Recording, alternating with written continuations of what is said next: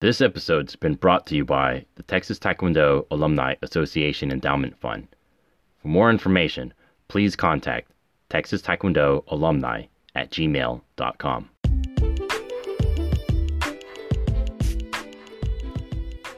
Greetings, Horns. This is Coach Mike, and welcome to Season 2 of Texas Taekwondo in the Coach's Corner. In this episode, Coach Hector and I catch up with old Texas Taekwondo friends and teammates, Sean Salazar and Jesus Ramos. Listen as we compare old teams with new ones, side hustles and jobs, and finding your juice. Jesus Ramos on the line, or should I call you Dr. Jesus Ramos? well, as long as it's not Jesus, it's fine. yeah, uh, I have Jesus on the line. we can't go wrong. On the line. Yeah. Jesus is Mexican, guys. Jesus is Mexican, and he's coming. Wait, And I'm um, sorry. Jesus Ramos. Wait, are you my uncle? Maybe. What? Tío. That is so creepy. Uh, Jesus like was with Texas Taekwondo back in 2002. Oh my god. 2002, 2003 for sure. And you, Man, you're dude. I know. Shut up. I'm just kidding. I'm kidding, man. It's all good. I, wait, what about you, Sean? What, Yeah. what year were I'm you the doing? Oh, I'm the- oh, okay. I'm old too. yeah, Sean, you were like 2002, 2003 as well. I think. Yeah, I think so. I graduated in 05, so I think I was there. Yeah, those last two years, three years. Yeah, that's Yeah. right. Dang. Okay. Yeah, that's, that was a long time ago. You, you guys graduated when I was 10 years old. Don't do oh do my god. Don't do this podcast is over. that. How do you turn this off? Jesus, I think it's been 15 years since I last last talked to you in Oh my god, yeah. I think it's been quite a while, dude.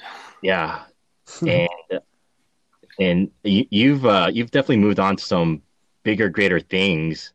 Uh, where are you these days? Uh, we are in the great state of Connecticut. Oh wow, yeah. how did you get there? Well, there was a job opening here, and I always wanted to teach at a state university. I mean, I had a record of teaching at private universities, and it's fine, you know. But my my dream was always a research one. Well, you know, coming from UT Austin, you get that model. So I wanted that type of environment, and there was an opening here. I applied, and yeah, I got an interview and the job too. Ah, so if if I remember correctly, at UT Austin, you you taught Spanish music or something like that. Uh, actually, I, I was my major was in music, right? Uh, Yeah. Although when you met me, when everybody, when I met the team, I'm sorry, the the club, I was teaching Spanish. That's the right. Spanish department. So yeah, because there were TA ships available there. Okay, okay. And you, what are you teaching now?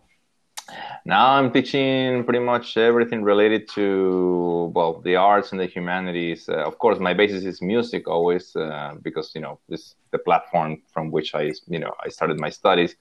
But I'm teaching the issues, issues of race, difference, cultural diversity, and pretty much everything that is going on right now is down my alley, just to say the least. Catch up with Sean a little bit. Uh, where are you at these days? I talked to you last time I saw you in person was 2015 at the banquet. Yeah, yeah, And- yeah, and that the- was fun. I, um,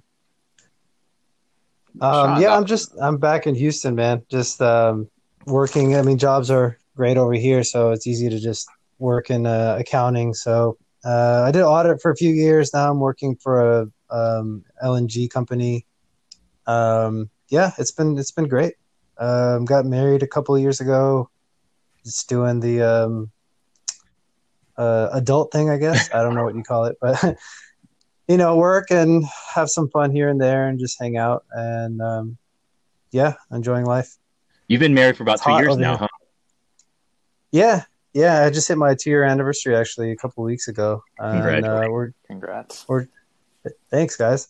Yeah, we're trying to uh, start thinking about kids, so hopefully that'll happen, and then we'll we'll go that way. I miss the free time though, man. I, I like the I miss I miss UT days when study a little bit, taekwondo a little bit, and then um, you know just relax. I But think it's we all all good. that.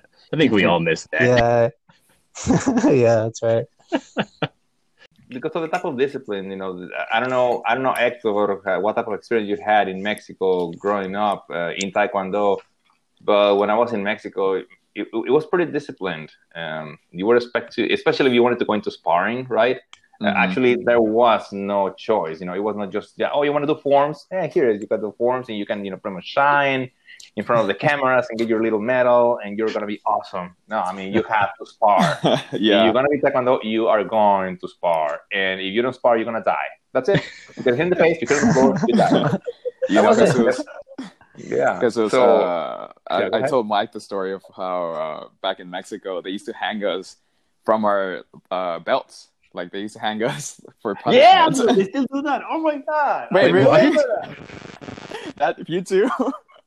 Yeah, I remember that. Uh, Wait, Yeah. they would hang you from your belts? Yeah, like instead of like I don't know, picture a wedgie, but instead of your underwear, they just hang you from from your belt, and they just leave you up the wall, like like I don't know, like eight feet up, and you're just hanging out there. Wait, if you did something bad, like was this punishment? Yeah, yeah this is punishment. I mean, looking back at it, it just sounds hilarious, but back then you're just like you can't do anything. Uh, it, it- it's not very appre- it wouldn't be appreciated here in the states now. Oh, definitely not. oh man. Yeah, it was. It was. Yeah. So anyway, I guess that type of abuse kind of build character in a way, and we can say that it's kind of kind of twisted, but I, I remember back in our days, um, you caught me at a time in my life where I really wanted to transform Texas Taekwondo into something more disciplined and more structured and more focused on competition. And I remember specifically trying to be more tough on the club and on the on people who wanted to compete. And no matter how much how much discipline or toughness I threw at y'all, you specifically would always have a smile on your face and like laugh at me. I did. I'm so sorry. I didn't mean that. I was. I was actually enjoying it. I know, and that's what al- it, it always caught me off guard. Like I would come in and I would, if people were late, I would make them do push-ups and all that, and then you would come in and you would always make fun of my last name. You know, my last name being Tran. You would always be like, "Ah, I can feel the transformation. Oh, have you have you transcended yet?" Uh, and I would stop you because I knew exactly where all the puns would go when you used the word Tran. Sorry, man. I didn't mean it that way. no, no, Uh, I, I loved it. I honestly loved it. I look back and that's that's one of my fondest memories of you, Jesus. Like no matter what, you always kept it positive and you always had fun. I'm writing Oh, notes here, you know. You what? I'm writing notes on, on the on the nicknames. Jesus, uh, can we hear a little bit about your beginnings in Taekwondo or martial arts? Oh, I like overall. You mean? Yeah, I, I know you started in, in Mexico Yeah. Yeah. Yeah. and you talked about it a little bit at Texas Taekwondo. Um, but you know, I, I'm I, I don't think I've ever sat down and actually heard your your, your actual story. Well, uh, everything started. I'm gonna embarrass myself here, but hey, you know, it's true. So why hide it? In 1984 or 85, I I believe it was 85. Okay, 85 or 86. I don't remember, but it was between those three years, right? There was this little movie that came out, The Karate Kid, Oh, classic. And everybody in their mothers was actually when you had to actually pay to go into the movies because now you can stream things. You know, of course, you pay less or getting for free, whatever. But you know, I went to see that movie 12 times, and I know I'm really ashamed because it's a really bad movie. But you know, everything is nicely building up towards that final moment. Yeah. So lo and behold, in I'm from Monterrey, Monterrey, Mexico. Oh, okay. Yeah. So every single taekwondo school was like like really overcrowded with white belts because of that movie. And I'm not kidding. It was actually hard to find a spot because you know you saw the Karate Kid, you wanted to do something, you know. So there Yeah. was karate do, and my mom was like, "Oh, son," just have my mom talks to me. I heard in karate they're gonna hit you in the face with a with a fist.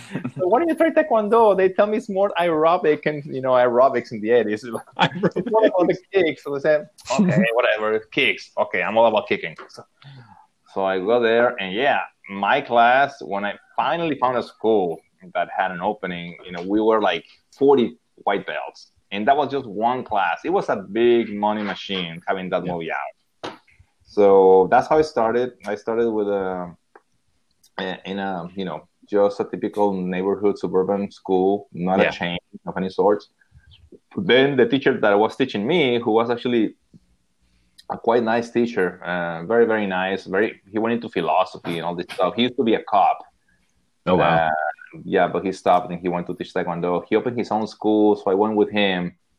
And at that point in Mexico, at least in Monterrey, where I where I was from, there was no possibility to get you know a degree without you know w- having sort of you know a certification on it that will be recognized you know internationally especially if you went to uh, to a tournament or a competition say in McAllen, Laredo, or in the states, right? Mm-hmm. So the only way to do that, you know, the WTF was already pretty much in place, uh, was through a Korean master. So there one, one other reason why I went with this uh, teacher, uh, it was because he became affiliated with uh, Master Dai Supan in McAllen, Texas, and he would come ah. test us every every three months, of course. So that's how I got my you know Kukkiwon uh, nice black nice. belt. And yeah. Uh, yeah. after that, I kept training with people that came from different schools, sometimes re- uh, rival schools. And what I mean training, you know, my my teacher was not about uh, sparring at all. And you know, you being 15, come on, I want to spar. Like, you know, I want to go fast. Yeah. And he was really cautious because you know you can, you can get hurt and all that stuff. And actually, he being a cop, he has seen a lot of violence, so he yeah. was really cautious about that. So what we did I learned that one of the best fighters in that in my city in Monterrey had you know had a fall had a fallout with his coach or his trainer who was not Korean you know Mexican, so he decided to form his own school. And um, a friend of mine that used to train with me in my in my school said, you know, I'm gonna go with him. Why don't we go? Why don't we join? Uh, he was older, so he was gonna put half of the money for the locale and everything. So I said, sure, why not? You know, this guy he's a good fighter. I'm to learn a lot from him, and I want to fight. So it was really cool because it was really informal. It was not a school that was structured around a Korean type of you know structure, mm-hmm. uh, where there's a master. It was from the beginning. I guess that really you know in, uh, impacted me. It was like a team. Every yeah. single fighter in Monterrey, from, at least from from my area of the city, from the west part of the city, that was a good fighter that we knew from tournaments. You know, he pretty much quit his or her school and went to practice with this guy. Yeah. So we were a group of 11 black belts and pretty much it was great because the best fighters of the city not of mexico by any chance of course but at least from that part of the city were there. It was intense and it was really really great. Yeah. Wow. So, yeah and that's how it started. And after that i came to the states and that's a different history. So, Sean, what were your beginnings in Taekwondo? I I remember actually talking to you on the phone, and you started with ATA way back in the day. Yeah, yeah. I mean, it was it was this Taekwondo that was by my you know where I was growing up in Houston. So I mm. I basically just enrolled when I was ten. My parents wanted me to be able to uh, defend myself, but you know at the same time I, I really liked it, so it worked out. And then uh, I was there for about seven years, and then I oh, went wow. to. Uh, yeah, it was it was great. I mean, it's pretty easy though. Like it's nothing compared to, you know, like WTF style or, or you know Texas Taekwondo, obviously. So it's it's more geared towards like kids. So I, I, I mean, I didn't learn that much. I feel like I learned more from you guys, you know.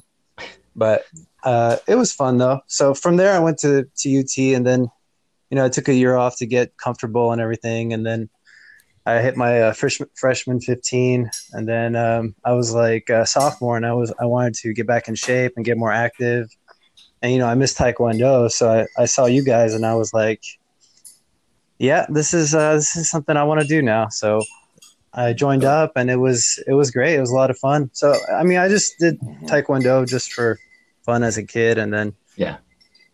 it was a pretty basic thing, and um, yeah, it worked out. And then uh, a couple years with you guys, and seeing uh, it was definitely more cash whenever I joined. So it was more, you know, we did a lot of paddles and just I don't remember. I think we did some sparring, but not too much.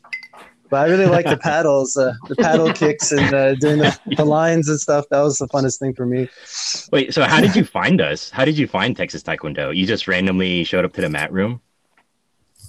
No, I was uh, I was just looking at clubs. Like I, I don't know, I was joining a bunch of random clubs and at UT just for fun. Oh but yeah. I mean, Taekwondo is something I wanted to do. It wasn't just like a random thing, so I, I seeked it out a little bit. Um, yeah, I mean, I, uh, I, I do remember, like, even though you had a pretty laid back and like fun perspective on Taekwondo, and you definitely brought the like the laid back, like you brought the fun with you. I remember, but you did have like a philosophical mindset when you joined the Taekwondo, Texas Taekwondo, from what I remember. Like you almost had Oh, like yeah. a like a Bruce Lee mindset with it. Oh yeah, I like that. I, I like the the philosoph- philosophy of it. Yeah, um, I mean, it, just the whole. Um, it's like a discipline, right? Like discipline is the main thing about it, and that that's what it taught me when I was younger. Yeah. It's taught And- me a lot, and um, I actually did um, after Taekwondo at after college. I, I joined um, a guy that was teaching out of his garage. He was teaching Jeet Kune Do. Oh, so that was kind of more Bruce Lee stuff, but Yeah. it was a lot different. But I enjoyed it. It was uh, it was interesting. Yeah. But, but with you guys, it was fun. It was just more more training, more kicks, and more, you know, like strategy. You, I mean, I remember you slimmed down. You, you like really leaned, leaned up when you started Taekwondo with us. Like I, I remember like Yeah. you at the beginning, and then like a year in, like it, it was almost hard to recognize you. Thanks, man. Yeah, it took Yeah. a while. I was I gained a lot of weight freshman year, so then Taekwondo really got me going.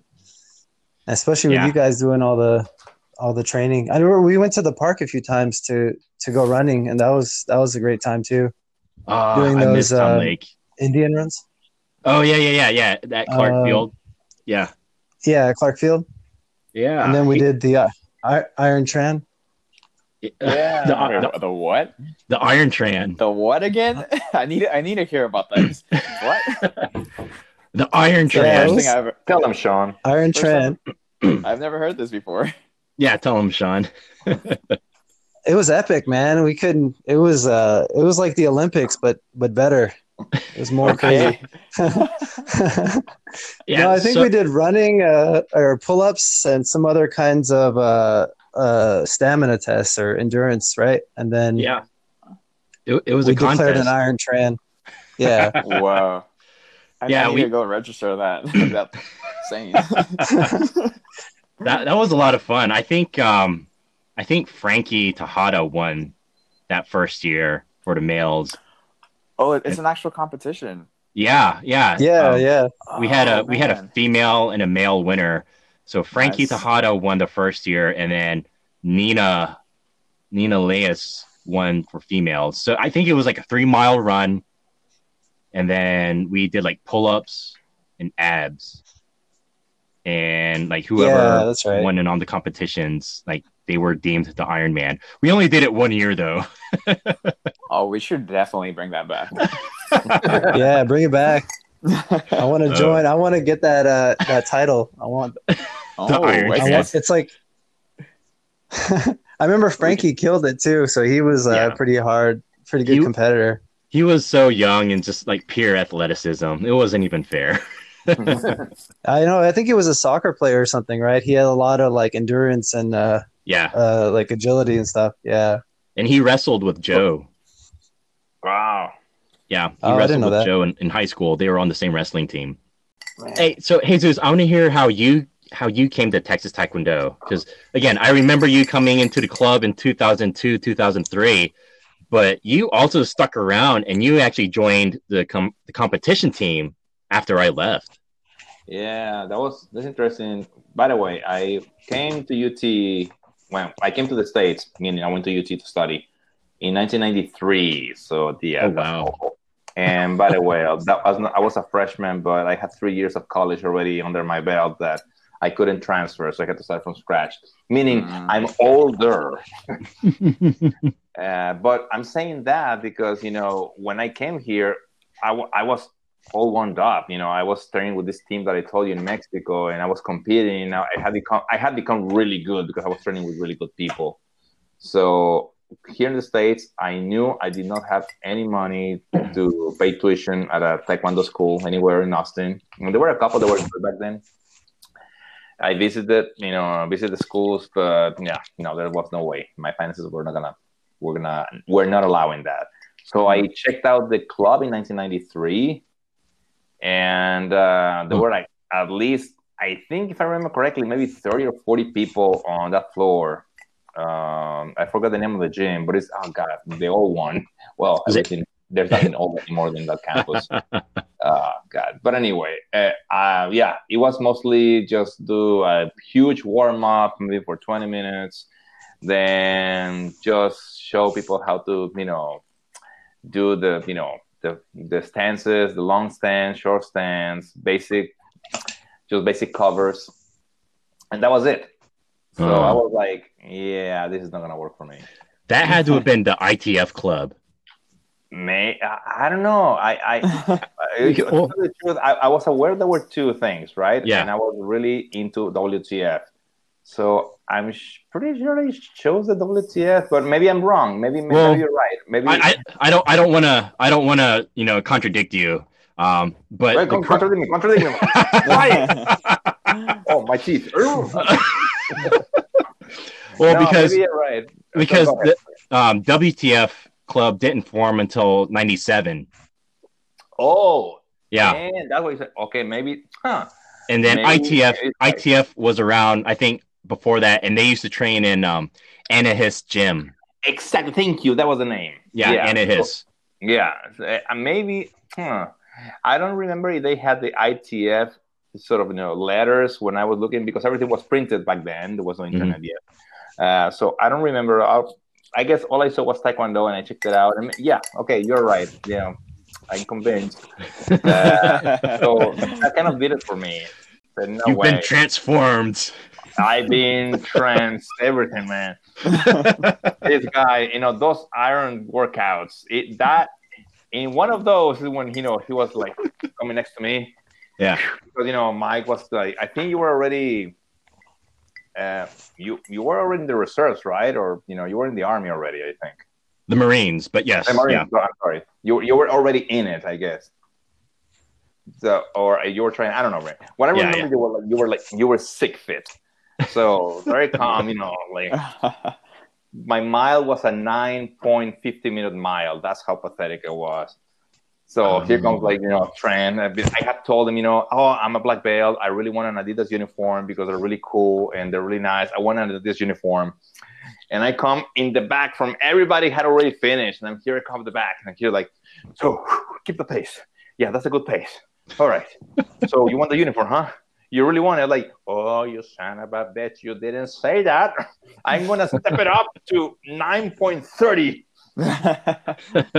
So anyway, I, why am I saying that? Oh yeah, because I'm being transformed. So this guy, you know, Mike, was really, really one of the two people that really made it really, really easy for me to join the team later. Because what I was gonna say is that later, I think you're right. It was 2002 when I said, okay, you know what? I really miss it. I really miss sweating. You know, that last drop on your forehead when you feel like, yes, dude, I'm accomplished. Yeah. So I want to go back, and I figured out now, yeah, that there was a WTF club uh, training uh, in that gym. So I went to check it out, and the first person that I see is uh, uh, like, oh, oh God, what's his name? I cannot believe I forgot. You- you were next to him, Mike. You were, you know, both of you were there. Was it Dan? Dan Cameron? Yeah, yeah, yeah, Cameron. Cameron, he went Cameron. I think we used to be there. Yeah, Dan Cameron. Cameron. So yeah, it was him, and you know how he was always smiling. and you know he was like like six feet to you know amazing guy. So I I tell him you know I saw those guys kicking you know doing this like you're in really 860 kicks. and I said, you know what? I used to be a black belt. I had not practiced for over 10 years. I would really like to join you guys. Uh, so would there be a way? And he said with a big smile, yeah, dude, better late than never. Come back tomorrow or come back today. You know, and I was in my jeans. I cannot do it today because I have no work, you know, workout clothes. So you know that big smile. He's like, dude, that guy's really really nice. Because in Mexico, you're used to like, oh, you want to train with me? Or you want to train here? Or really, you want to train? so you gotta fight me right now.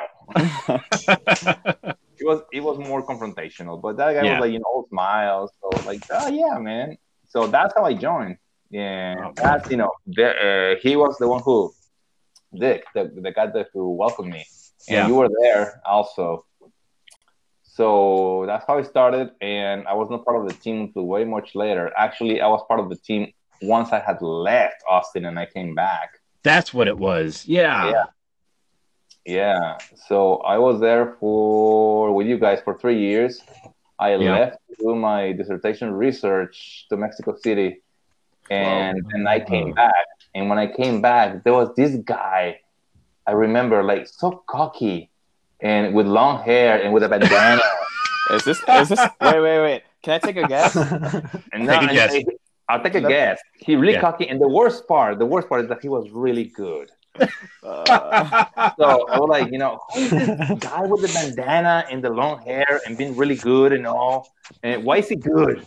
with yeah. a bandana. and they're like, hey. So I said, where are you from? I'm from Katy. Where are you from? From Mexico. Oh, good fighters in Mexico. Well, I mean, he said that with without, the, without the accent, of course. Yeah. hey, my name is Joe. Oh, yeah. Hi, Joe. Uh, yep. And I remember that from that moment on, we started, you know, then you had, you guys already had sparring, like, you know, more formally as part of the structure of the class. Yeah. And I cannot, I would not lie. Every night I went home after training and I had Joe's cut kick above my elbow on my arm. I know exactly what you're talking about. I know exactly what you're talking about. Night. I'm familiar yep. too. and yeah. he would say, like, "Oh, don't, oh, don't go back, don't go back." It's like, uh, well, stop kicking me then. yeah figured out, man. But yeah, he, that's how I met Joe. And you were still there, Mike, of course. Yeah, yeah. Uh, Joe was he came in as a freshman my my fifth year. I did a I did a super senior year, and um, I know exactly the cut kick bruise that you're talking about. It's it, it's you're right. It's right above the elbow, usually right on the tricep. Sometimes oh, maybe on the yeah, bicep. Right there, right there. Uh, yes, yes. gosh, I hated that one.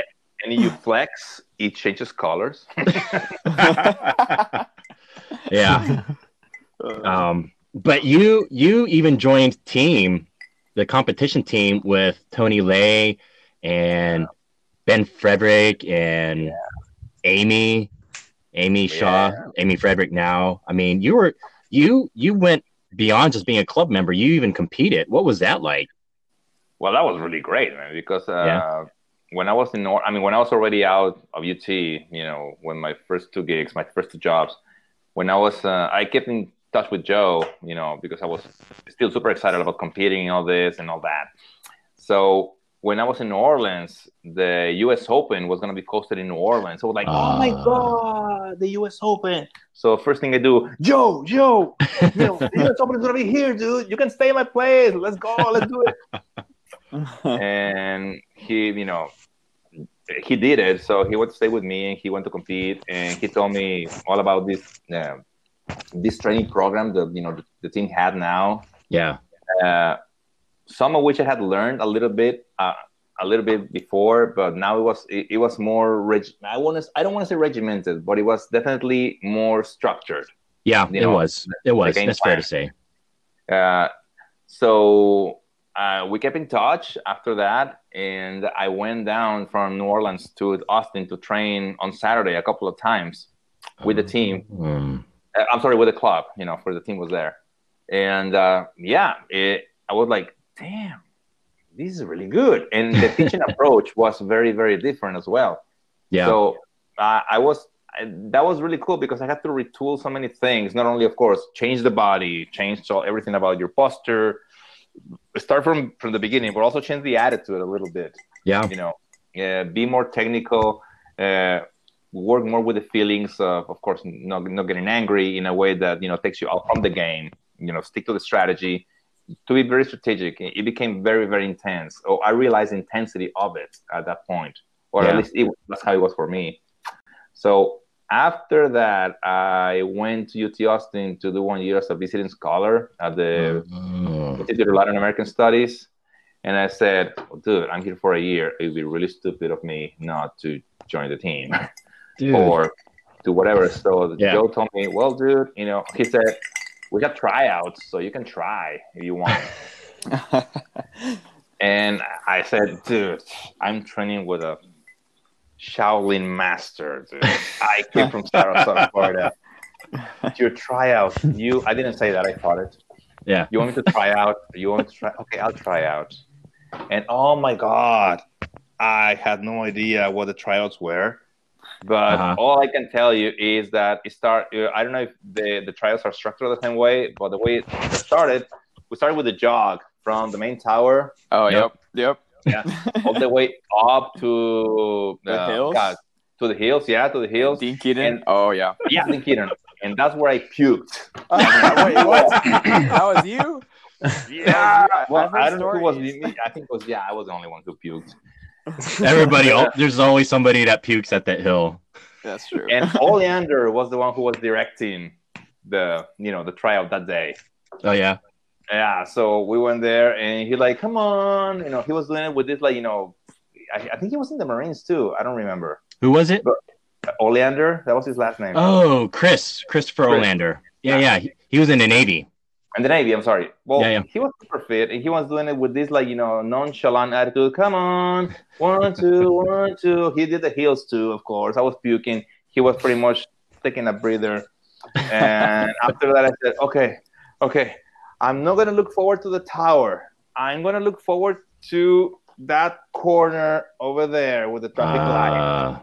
Yeah, And then you start playing with your mind a little bit, right? yeah. So yeah. I'm gonna turn here. I'm gonna make it to the I don't know the you know there you go the Benson Library, and then I'm gonna make it to the Erwin Center. And they start playing with okay, I did it. Hell, no, dude, there's stations. Now you're gonna do push-ups. Now when you do this, and after that, it was like, oh my god, oh my god. And then we ended up uh, at Mike Myers Stadium, and then Joe came and he gave us the talk Uh huh. They talk down to you. Like, you know, you think this is difficult? Shut the fuck up! Shut up, everybody! Shut up! And I was like, oh, dude, you wanted it, you got it, I guess. And so I said, okay, okay, I get it. Okay. So I went back the next day and I did the whole tryout. So I passed, I guess. Yeah.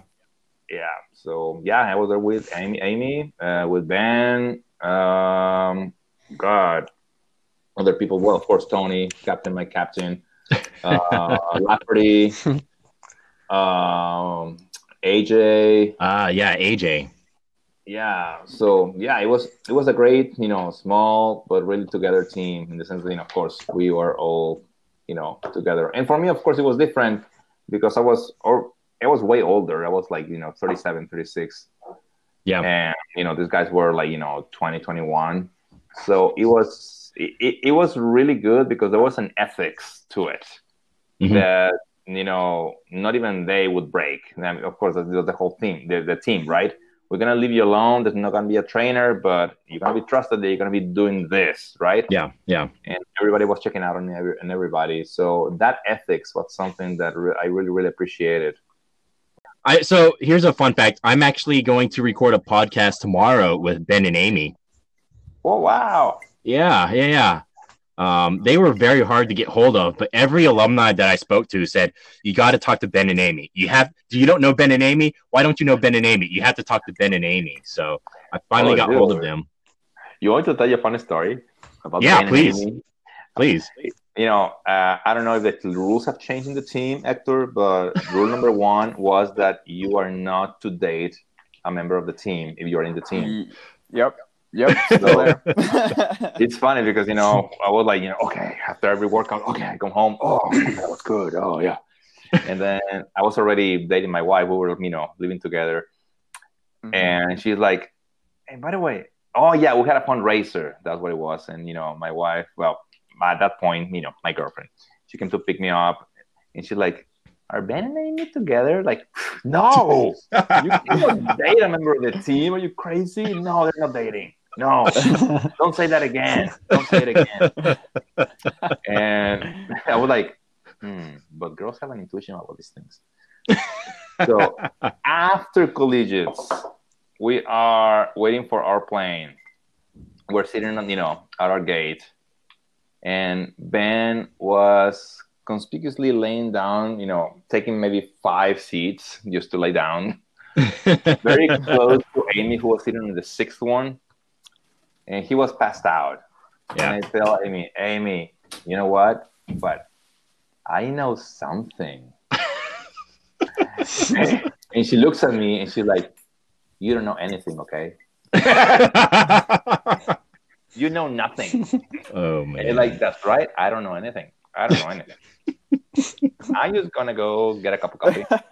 Please don't kick me. okay, you please. Jesus, I don't think I ever got to like really party with you when you were at UT. Yeah. we? No, I don't, don't think, think- we did. Oh gosh.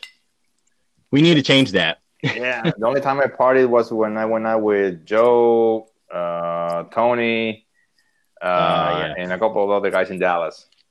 Okay. That was Okay. Yeah. Wait, Yeah. Y'all have any like crazy party stories? Don't worry. If, if they're too bad, I will cut them out of the recording. I promise you. Uh, Mike, when I, I don't have any crazy stories. I mean, not from Texas Taekwondo anyway. Fair enough. Fair enough. I remember partying with Sean a few times. yeah, that was fun. What did we? I, I remember um, the uh, banquet, and then uh, I think we did sometimes during 05, I guess. Yeah. Did we go out? Yeah, Sean, good times. Good times, man. the party I remember most with you was um, Nina. Like, I guess she was like in a sorority or some kind of, some kind of um, Spirit group, maybe. spirit group. Yeah, yeah. And it was all girls, and they had like a pajama party. Remember that, Sean? oh, that was yeah. I remember that actually. That was So, like- that was you guys. Yeah, I remember. Yes, that. it was. Sorry. Yeah, it was us. It was me, you, Yeah.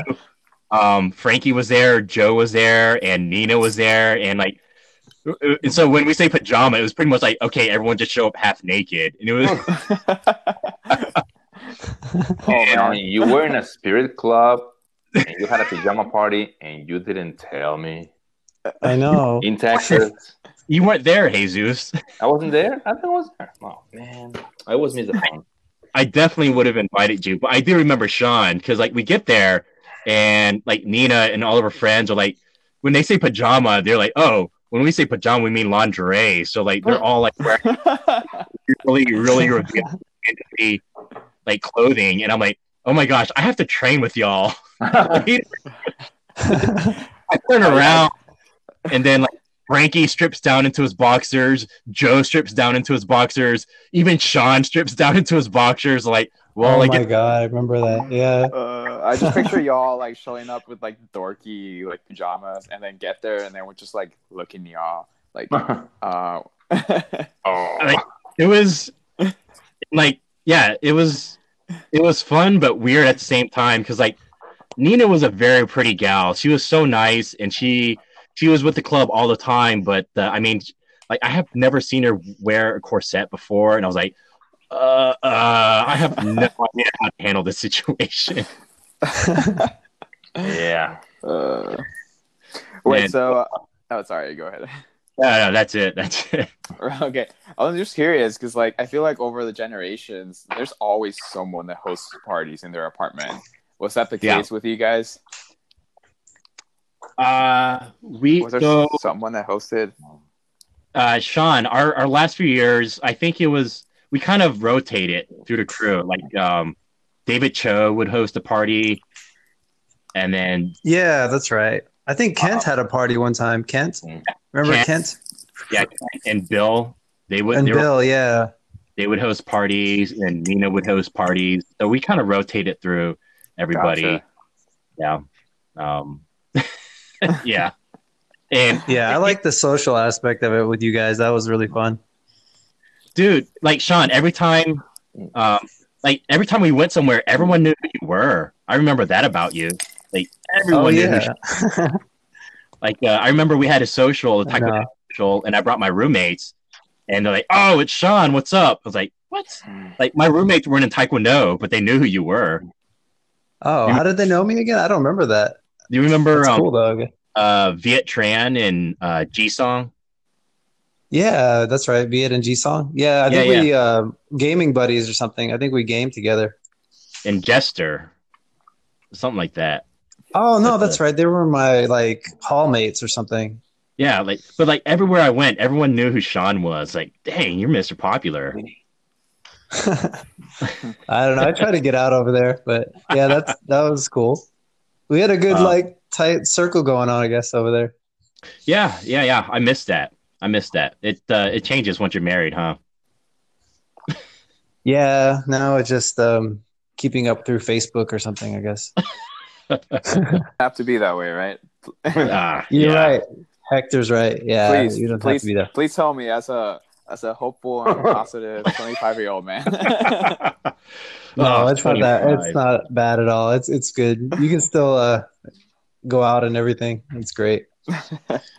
Yeah. Um, the re- the reason I asked that because uh, for me back then, for me, like I used to purposely like throw parties on the Friday, knowing that we had practice on Saturday, like earlier practice, and I would purposely like try to get the team members like as drunk as possible just to see if they'll make it next day. oh my god, that's evil. and then and they do show up, and I was like, huh, respect. You know? so I, I don't know if that was the, the case for you guys at, at any level. Hmm. Maybe we should have. Yeah. I don't think it was that bad. Um, I know Jesus. What? How, how was it with um, with like Tony Lay and all of them? Well, it was like I said, it was very different because I was way older by then, That's a good point. Yeah. and you know, so I- wait, wait, sorry, go ahead. oh, were you the one like, hey, can you buy us drinks, please? And- That- there's always that guy. okay. No, actually, you know, everybody could, you know, uh, well, the way I remember it, everybody could buy their own drinks. Uh, Yeah. Got And- it. Got it. At least in the team, we never. I, maybe, maybe there was this stuff and nobody invited me. I don't know. I was part of the team. I Oh. would be really, really heartbroken if nobody actually invited me to a party. Uh, But no, I don't remember there being parties, you know, like Yeah. team parties um, in Dallas when we went out drinking and we got all crap faced. but that, but what you know, what Hector is saying, you know, please tell me his hope. I guess you know, it's different from everybody because what I do remember, like, yeah, man, you know what? Age is just a number. You're just as old as you think you are it's all good. Yeah, man. You know, just go with the flow, be yourself, and we get all you know like crap face and all that. And Yeah. then I start seeing what you know other people are doing, and I'm like, no, I'm Nope. 36. I'm Nope. 36.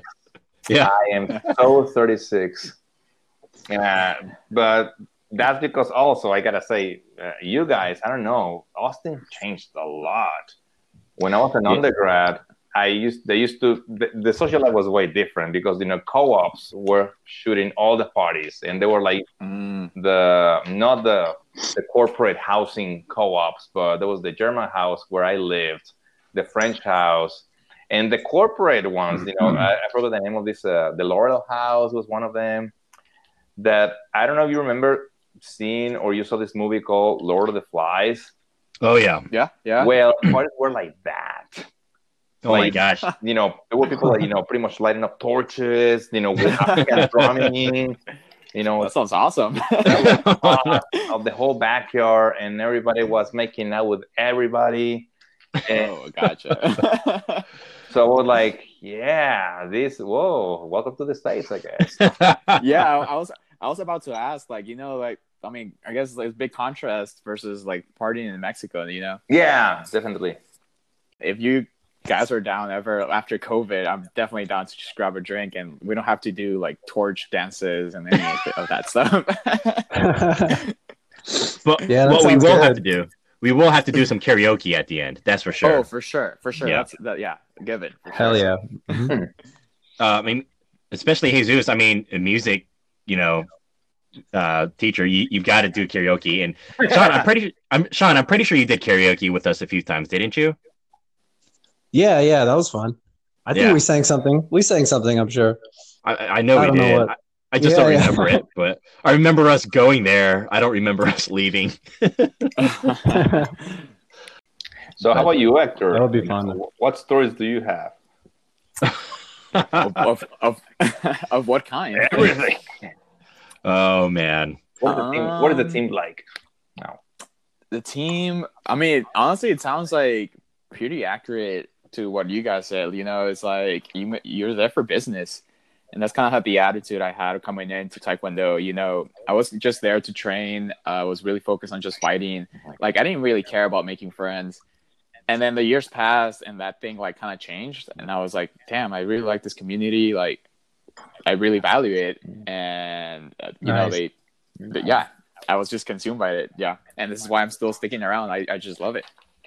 Yeah, to me it was really. I mean, uh, if I don't mind me saying, um, it was really interesting to see how when I was there, uh, well, it was still a project, right? And I guess it's still a project. You know, it's developing, it's you know uh, evolving, but it's very nice to see how it has changed dramatically. Of course, for the better.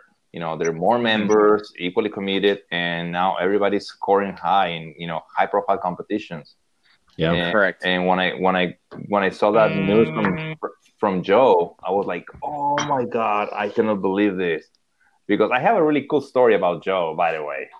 All right. Let's hear it. Let's hear it. yeah. Let's hear it. Uh, maybe some of you know that I think in 2009, 10, he was in Dallas. Yeah. And for a very brief period of time, there was this school that he opened right in front of the Cotton Bowl, the Victory Sport Taekwondo. Yeah. And I was there with him practicing. And, uh, you know, I was teaching at SMU back then. So every now and then, I say, hey, you want to grab lunch? I said, sure, let's go. We grab lunch and we go to, you know, whatever spot. And at that point, that guy was conflicted in the sense that, you know, he loved Taekwondo. You know, he, he really wanted just to commit and go, you know, get higher. But on, the other, on the other hand, he said, you know, I, I want to play, you know, I want to have fun. And once you go into that type of regimen to achieve something, you know, that's, that's your life. Uh, you live it, you breathe it, you know, you sleep with it. That's what it is. That is, that's the way it has to be. And we will talk about Steve Lopez and, of course, his uh, regimen and how the guy has to sacrifice or had to sacrifice his social life Yeah. to get to where he was. But what I do remember very clearly, and he will not let me lie, and he he doesn't remember. Uh, it's a good thing, you know. He said, "You know what?" And, and by the way, we were drilling the, what we what he called the game, right? There's the game for the you know for sparring. There's a game, Yeah.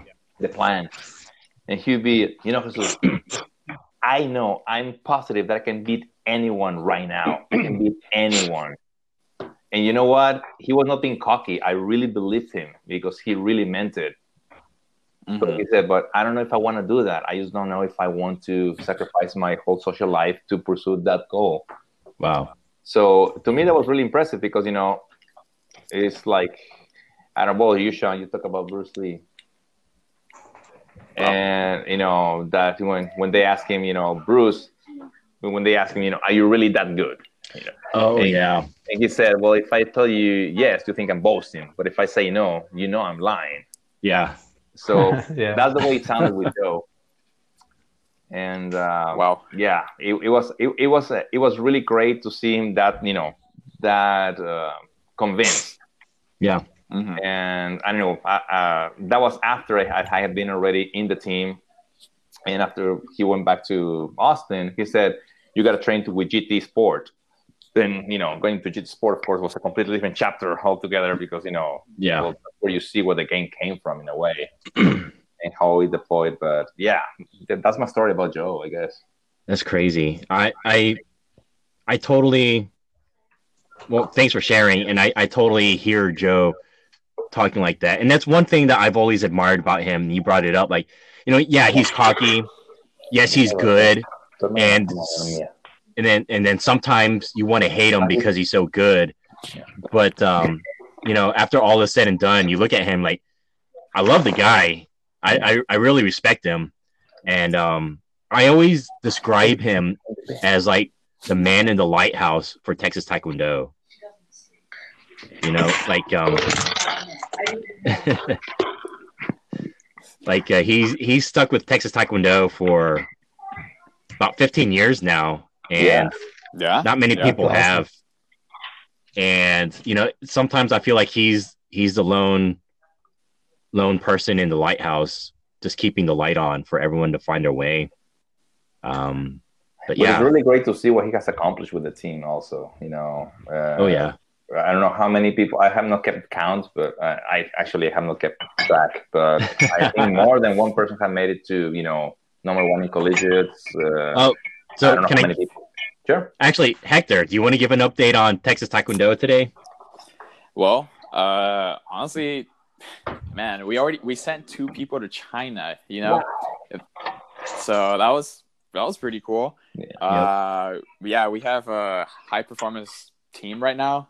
Uh, and man, they they honestly they live like rock stars. They're just like they're flying from China and then going to Costa Rica or Puerto Rico. I don't even know where. They're all over the place competing internationally, and it's, it's just Canada, crazy. Yeah, Um, yeah, eight in one. He what took bronze at U.S. Open recently. yes. Mm, Yep. Wow. Um, so, so those are just the individuals. I mean, as a team, for the past two years, Texas Taekwondo has ranked number one at collegiates. Wow. Yeah, That's awesome. Man. yeah, we um we pull in the most medals. We have really big teams. We easily we have thirty plus people, and then in 2019 we actually hosted collegiates. Wow. yeah, yep. Yeah, that's right. Huh. That's really great to see because I remember when I was in the team, I went to, I said, you know what, I'm going to create a scholarship. I don't know how, but I'm going to go talk to the people in the sports department. And, you know, I went there to the big office with the big longhorns, the luxurious furniture. And this lady, I forgot her name, listened to me very patiently about our accomplishments.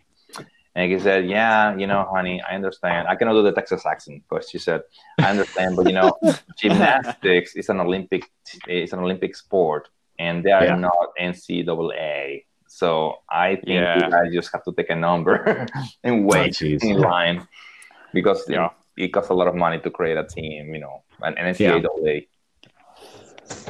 Um, yeah, Yeah. But So, man, Jesus, since you mentioned that, um, I do need to make a pitch then. Uh, the, so, in the past couple of years, uh, a new group has formed, the Texas Taekwondo Alumni Association.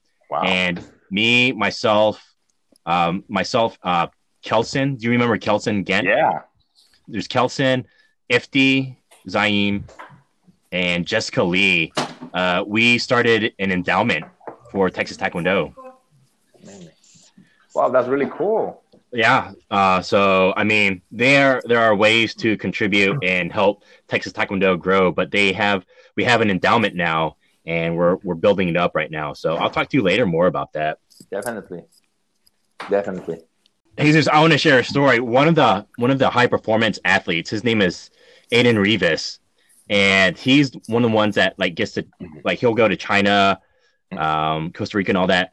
He, you, you'll get a kick out of this. Mhm. Um, he actually pays. He has to front a lot of his own money to pay for some of these trips, um, and he he's a Lyft driver. So he'll go to school, he'll train, and he dri- he drives as a Lyft driver to earn money Wow.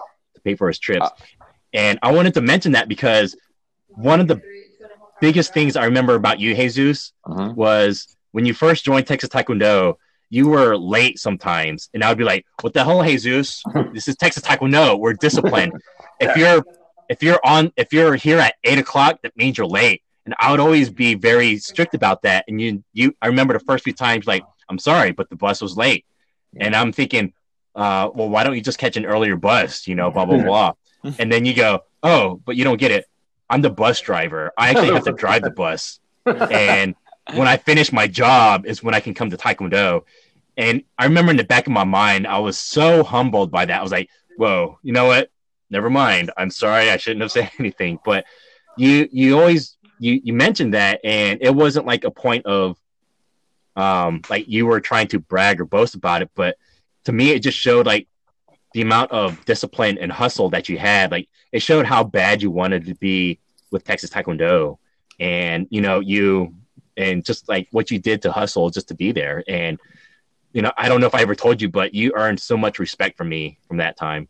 Well, I didn't know that, man. Thank you. Um, yeah. Honestly, at that point, yeah, I was still driving, but I had I wasn't hustling as much as when I was an undergrad because, well, maybe Hector, maybe Hector heard about this, but there was this thing called NAFTA that Yeah, killed Mexico, and I was like, oh, my dad told me in '94, well, either you come back or you're on your own. And I knew if I go back, what do I go back to, really? So Mhm. I was, I was working four different jobs to pay for everything. You know, Wow. board, um, lodging, everything. So Oh, wow. I was, yeah, that was that year I was really hustling, and there was no way that I was able to join Taekwondo during those years because you know, after working, I don't know, eight hours a day, doing your you know homework, going to class. I mean, you're beaten. and You want to go home and just rest.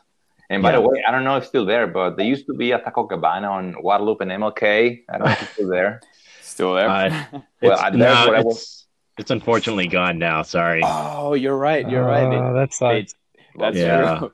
That's where I worked.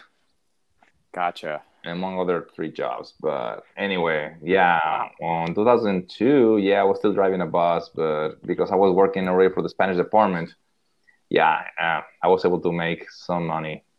But yeah, Wow. man, yeah, yeah, I was waking up at four in the morning to get your unit. And uh, Fridays, when I was, I didn't have class or anything, I was driving from six in the morning until 11 p.m. just to, you know, Jeez. So w- were you driving the like school buses or the, which the buses? shuttle, yeah, yeah, the shuttle, the shuttle buses. Gotcha. Yeah, Oh wow. yeah. So you're like literally like the embodiment of like the American dream, you know? I mean, like Whatever textbook, just coming from like, yeah, honestly, at this point right now, it's kind of rough.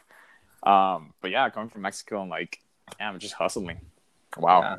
yeah yeah it was it was interesting for sure but i forgot what routes i had when i was in you know eh, when i was going to train because yeah it, it must have been one of the ones that stopped right in front of jester Oh, the 40, 40 acres? Oh no it wasn't 40 acres uh, they will give me one of the i don't know either uh, god burton drive or wickersham one of those Jeez. yeah yeah but Well, yeah They, they, they closed that lane off recently, did? so they did. but wow, wow. So wait, I do. I, I'm just kind of curious. Like, didn't you have to like get like license to like be able to drive the bus and all that stuff? Yeah, man, that was the great thing. I saw this in the Daily Texan. They had an ad looking for Uh-huh. drivers, training paid. So Oh, first you got two weeks of cla- in class, you know, classroom training, Uh huh. and then you had to pay for the license fee, of course. But yeah, Yeah. you had to get a commercial driver's license.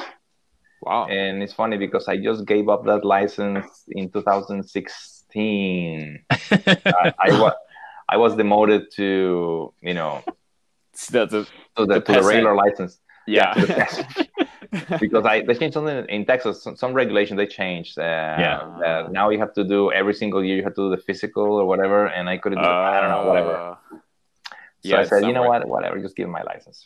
Man. Gotcha. Wow. Yeah. Oh, that's cool. Yeah. Uh, so I mean, that's one of the things that I remember most about you, and I think any other person would have been they would have carried all that to the classroom and just be so stressed out or tired or exhausted. What?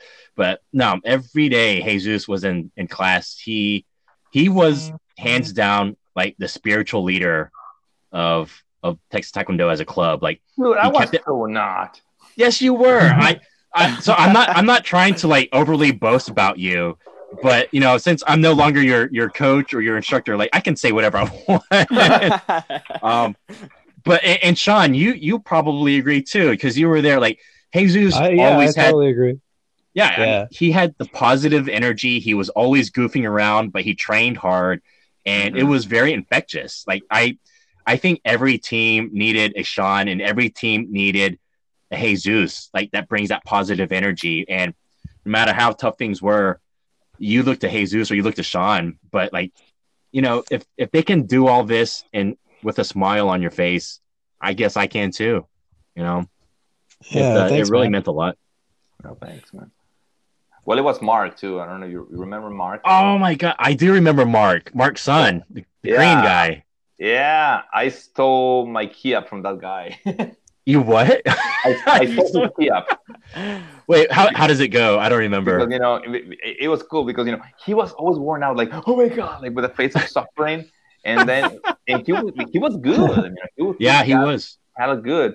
And then you would see him at Texas Union the, the next day, you know, during lunchtime, he was smoking cigarette. Like, dude, that's why you that's why you're suffering. Stop smoking. And you're Yeah, like, I know, man. And he started laughing. Yeah. Oh Yeah. god, he I he he fell off the map. I've been trying to find him, but I think he went back to Korea and joined the army. That's oh wow. that was like the last time I heard from him. He was still in Austin, but he said he had to go back to Korea. Oh, man. wow. Yeah. I'd love to find that guy. yeah, he was really good to be around because you know he he was kicking, you know, he was falling apart, but he was kicking. So Yeah. he would like he would pump himself up like you know, before he goes to the you know to the paddle, he would like toy, toy, toy, wow. it's like yeah, I like that toy. I like the toy. Yeah. I'm gonna use that. Ah, man. Man, old memories. Yeah, it's all in the body, man. They come back once you kick. Once you once you kick something, it like this adrenaline rush brings all back, yeah. and then your meniscus tells you, "Slow down, boy. Where are you going?" yeah. Speaking of hobbies, um, Sean, Oh. on on a previous podcast, I had David Cho on there, and we talked about our last year together. And he mentioned, like, we were supposed to go to a tournament or something. I forget which one it was. And Yeah. you had been going to a few of them, and then this one, like in particular, you you were like, uh, you know what, guys, it's uh, it just doesn't fit my schedule. I'm gonna I'm gonna have to sit this one out. And David Cho called you out, and he said, um, he told everyone, yeah, Sean pretty much skipped out on this tournament because he had a Magic tournament. oh yeah, that was pretty. That was good. I'm glad he called me out, but that was like pretty embarrassing. oh, oh, what again? It's like the um, Magic the Gathering card game. It's like um, you Oh, know, like Dungeons and Dragons type of thing. It was pretty nerdy stuff, but yeah. Proud back then, you know, Magic for Wait.